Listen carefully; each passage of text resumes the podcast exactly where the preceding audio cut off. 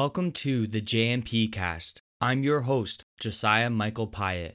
This weekly podcast is centered around the question what does it look like to live in our identity in Christ and to actively participate in the Father's kingdom that's in our midst?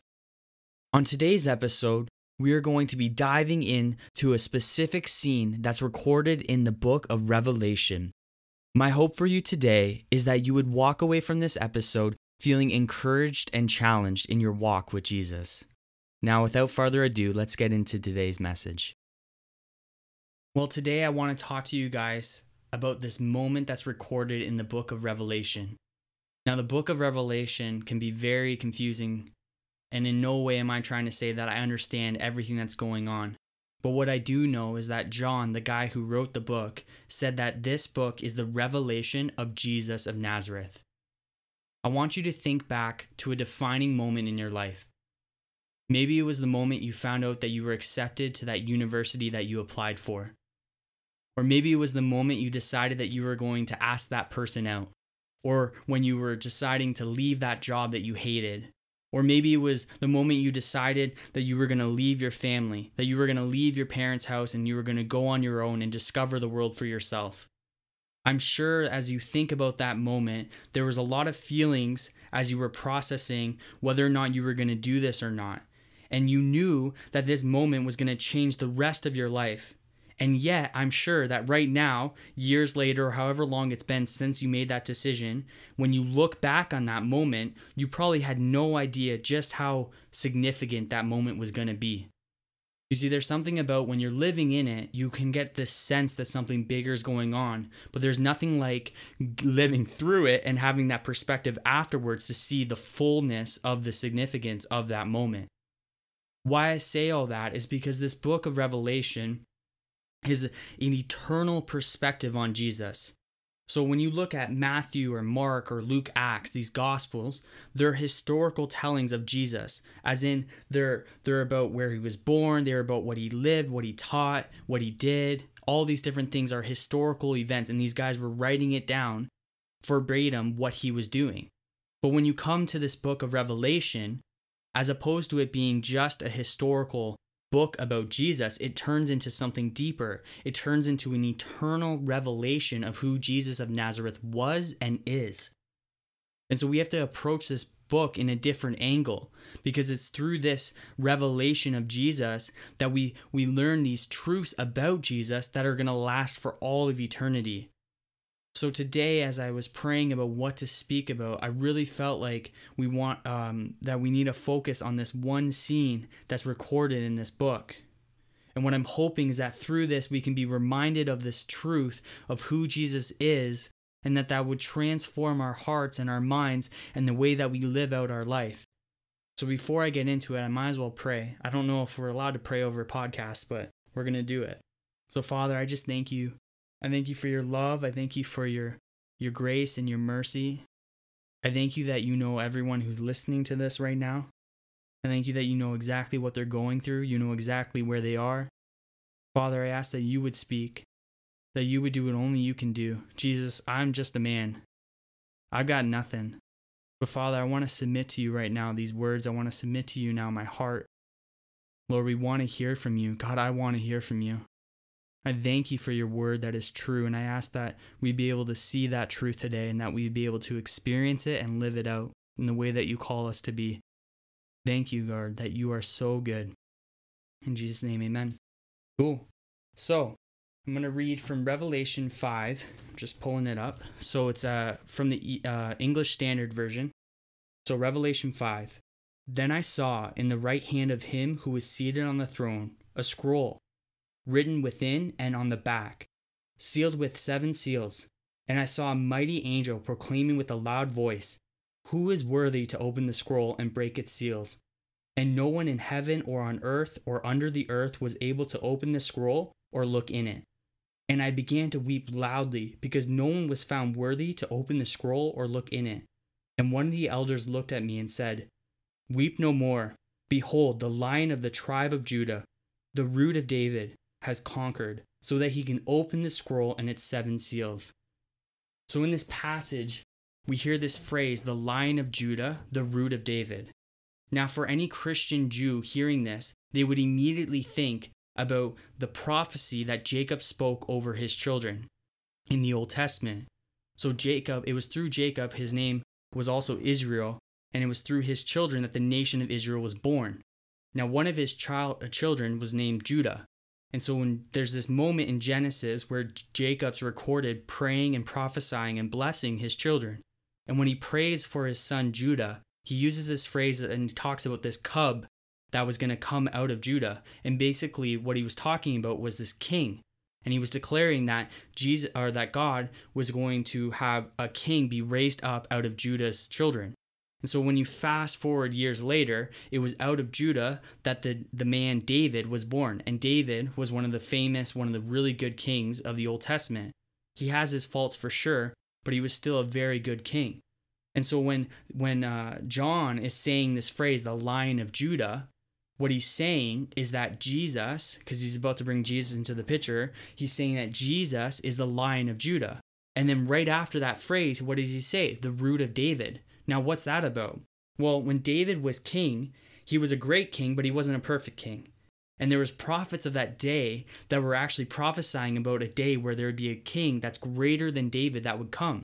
You see, David was only king over Israel. But they were prophesying about a king who would be king not only over Israel, but over all the world. And so, what that prophecy said was that it was out of David that there would be a new king that would rule all the world. And so, when we come into this moment, we hear this phrase, the lion of Judah and the root of David. What John is saying is that this angel is proclaiming that the lion of Judah, the king, the one that was declared to come through Jacob, through the promise of God, the one that now, through David's time, when the prophets proclaimed that there would be a new king, he's arrived. He's here. This is an amazing truth. You see, this is saying that Jesus is the king of not only Israel, but over all the world. Now, if you're a follower of Jesus, you already know this, but does your life reflect this truth? If someone were to walk beside you for a week, let's say this past week, someone was able to hold you and walk right beside you, and they were able to hear all the thoughts that you had and see how you come with every decision that you made, how you spend your money, how you treat the people that were around you, how you treat your coworkers, how you treat your spouse or your partner, how you treat your children, how you treat your friends, how you treat the people that weren't treating you well, how you how you drive down the road, if they were to see all of these things and how you process and how you communicated, all these different things, would they be able to, after that week, say, wow, this person's life, I don't understand all of it, but what I do know is that this this Jesus guy, he has a lot of say for this person. The way that they spend their money, the way that they talk to people. Yeah, they were making mistakes and they were, you know, whatever, but they consistently came back to this Jesus and this Jesus really defined and dictated and and um and influenced the way that they lived. Does your life point to the truth that Jesus is king? Because if we're following Jesus, it's supposed to. I just want that to sink in. If you are a follower of Jesus, you're declaring that Jesus is king. We can believe that in our hearts and in our minds, but if it doesn't reflect in our actions, then we have to ask this deeper question is do we actually believe what we say we believe? Now, I know if you're like me right now, as I'm recording this, it's COVID 19. We're in the thick of it. I have health issues, so I'm not able to actually go to work right now. And it doesn't look like Jesus is king. Okay, you've got racism in the States that's just rising up. Obviously, it's here in Canada too, but there's just a greater awareness of these things. There's political climate right now because of Trump and the other guy, and there's just all these things going on right now, and it doesn't feel like Jesus is king. Maybe you can relate to that. Maybe there's a time in your life where you look and you're like, "Yeah, Jesus was king, man. Like if if that person was that person that was walking with me were to walk a year ago or 5 years ago, they would have definitely said that. But now, I don't know. You know what's interesting to me about this scene is that uh, is what actually comes next. You see, I'll, I'll read that to you. I'm going to start with what I've already read though. So I'm in Revelation 5, like I said. Weep no more. Behold, the lion of the tribe of Judah, the root of David, has conquered, so that he can open the scroll and its seven seals. And between the throne and the four living creatures, among the elders, I saw a lamb, standing, as though it had been slain with seven horns and with seven eyes, which are the seven spirits of God, sent out into all the earth. And he went and took the scroll from the right hand of him who was seated on the throne. And when he had taken the scroll, the four living creatures and the twenty four elders fell down before the Lamb, each holding a harp and a golden bowl of full of incense, which are the prayers of the saints, and they sang a new song, saying, Worthy are you to take the scroll and open its seals, for you were slain, and by your blood you have ransomed the people of God from every tribe and language and people and nation, and you have made them a kingdom and a priest to our God, and they shall reign on the earth. Wow. So John says that he hears about this lion of Judah, but when he looks and he sees, he doesn't see a lion, he sees a lamb. How often in our life are we looking to Jesus to be a lion, and yet he comes as a lamb? Now let's get historical when you look at the world that Jesus entered into, the Jews were waiting from this prophecy about this new king that was going to come from David. At the time when Jesus came into the scene, they were being oppressed by this nation, Rome, by the Roman Empire. And this this was like deep oppression. And and yet when Jesus came onto the scene, they were hoping that this new king was going to overthrow, that is, destroy the Roman Empire and then rule from Israel, God's chosen land, the whole entire world. Now, if you know anything about the Gospels or Jesus' life, that's not exactly what happened. And the Jews were super upset about this because when Jesus came onto the scene, he said, Love your enemy. He said crazy things that they were not ready to hear. You see, they were looking for a lion, but what they got was a lamb. And I love that in this passage it says that, uh, let me try to read it again. It says, uh, For you were slain, and by your blood you ransomed the people for God. Now, what's really interesting to me about that is remember, I talked about defining moments and how John's trying to bring us into an eternal perspective. You see, from a historical perspective, Jesus failed. Jesus did not do what the prophecy said. Prophecy said the king was going to rule from Israel the whole world. But that didn't happen. The Roman Empire was still ruling when John wrote this. In fact, John, I'm pretty sure, was on an island in prison because of the Romans, like during this time. And yet, John here is saying that the lion of Judah has come, the root of David, he's here, and his name is Jesus. It was the lamb that they killed. You see, when you step into this eternal perspective, what you discover is that the way in which Jesus was going to become king was actually through being killed. It's the paradox of the gospel. The fact that it's through Jesus' death that all the world gets life. It's through his death, it's through his resurrection that we now get to live in the new life where he is king and he is Lord, but it came through a cross. So, how, where do we get off as followers of Jesus? where we think, oh, our life is going to be easy. Our life is going to go exactly how we planned. Why would it go that way? Where does it tell us in this book? It doesn't say that. It doesn't say that anywhere. And that's why we have to step out of our our moment of our temporary chronological moment and we have to step into an eternal perspective. That has to be our anchor. That has to be what drives us. That has to be our true north is that we're rooted and grounded in the truth that Jesus is king and he's a good king. He's the lamb who was slain. What he did was not only allowed him to be king over all the earth and all the heavens and everywhere that we look, but he actually did this so that we can have a relationship with him. Because what does it say next? It says, it says that um, you have made them, that's you and me, a kingdom, and they are priests, that's you and me, of our God and they will reign on the earth. You see, it's through Jesus that we have been given this authority to play a part in his kingdom. It's a beautiful truth. You know, when I'm thinking about what I'm saying and I'm just reflecting in this moment, even, I just really believe that Jesus is inviting us back into this truth. He's wanting us to see him for who he is. He's king, he's Lord, but he's also that lamb that was slain for you. He's a good king. He loves you. He desires to know you. He desires to have a relationship with you. He wants to walk with you in this life. He wants to lead you and guide you into greater things. Now, these greater things, like I said, like that's not greater things like uh, situationally. It's greater things in in revelation. It's greater things in eternal, internal things. It's not temporal things.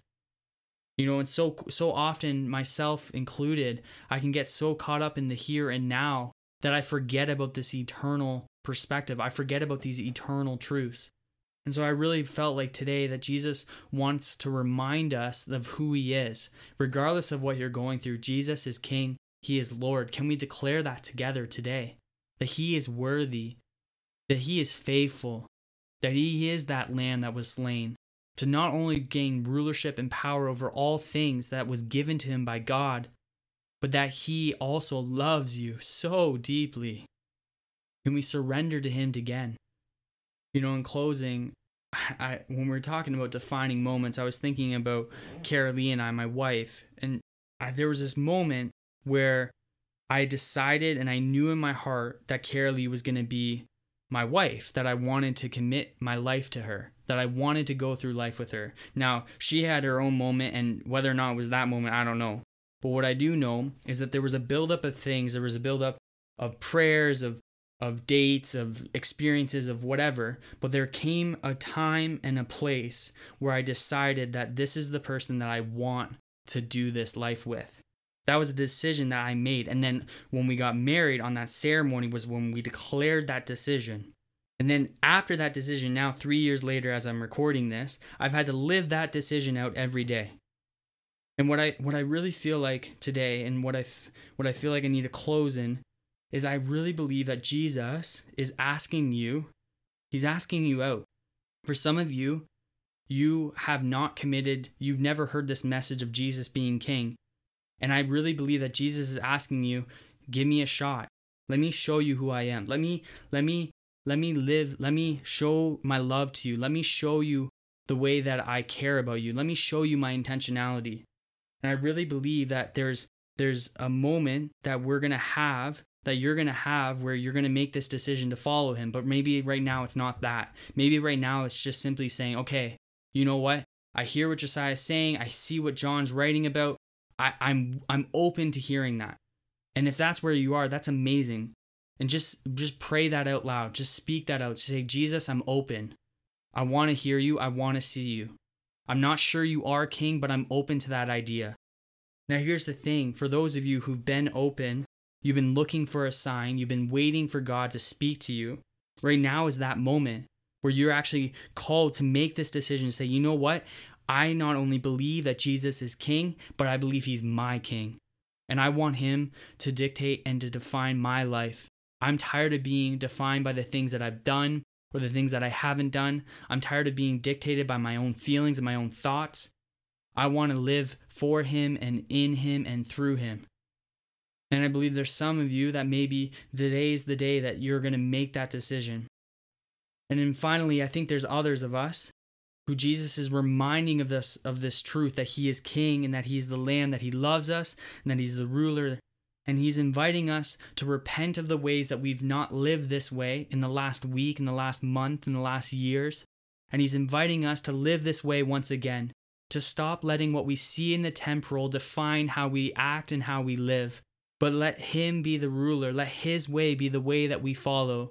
Now, you and I have no strength to do that on our own. We need the Holy Spirit. And so, Father, in closing, I just ask that you would you would show up wherever this person or these people are listening to this. I ask that you would just fill them up with your Holy Spirit right now. Lord, will we be open to hear from you? Will we be open to live in your truth? God, will we get to this place where we've made this decision to have you be king, to have you be Lord, to have this relationship with you? And God, would you just give us the the path that we're meant to take as we walk out this faith, as we walk out this journey with you? Father, thank you for your intentionality. Thank you for your freedom. Thank you for the joy that we have in you. Amen. Well, thank you for listening to today's message. I hope something in this has encouraged you. If you're looking for further resources, such as music recommendations or book recommendations, or if you're just wanting to stay up to date on what's going on with this podcast, you can follow us on Instagram at the JMP Cast.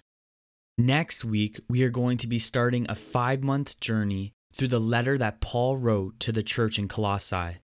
I hope you'll consider joining me as we dive deeper into this question of what does it mean to live in our identity in Christ and to actively participate in the Father's kingdom.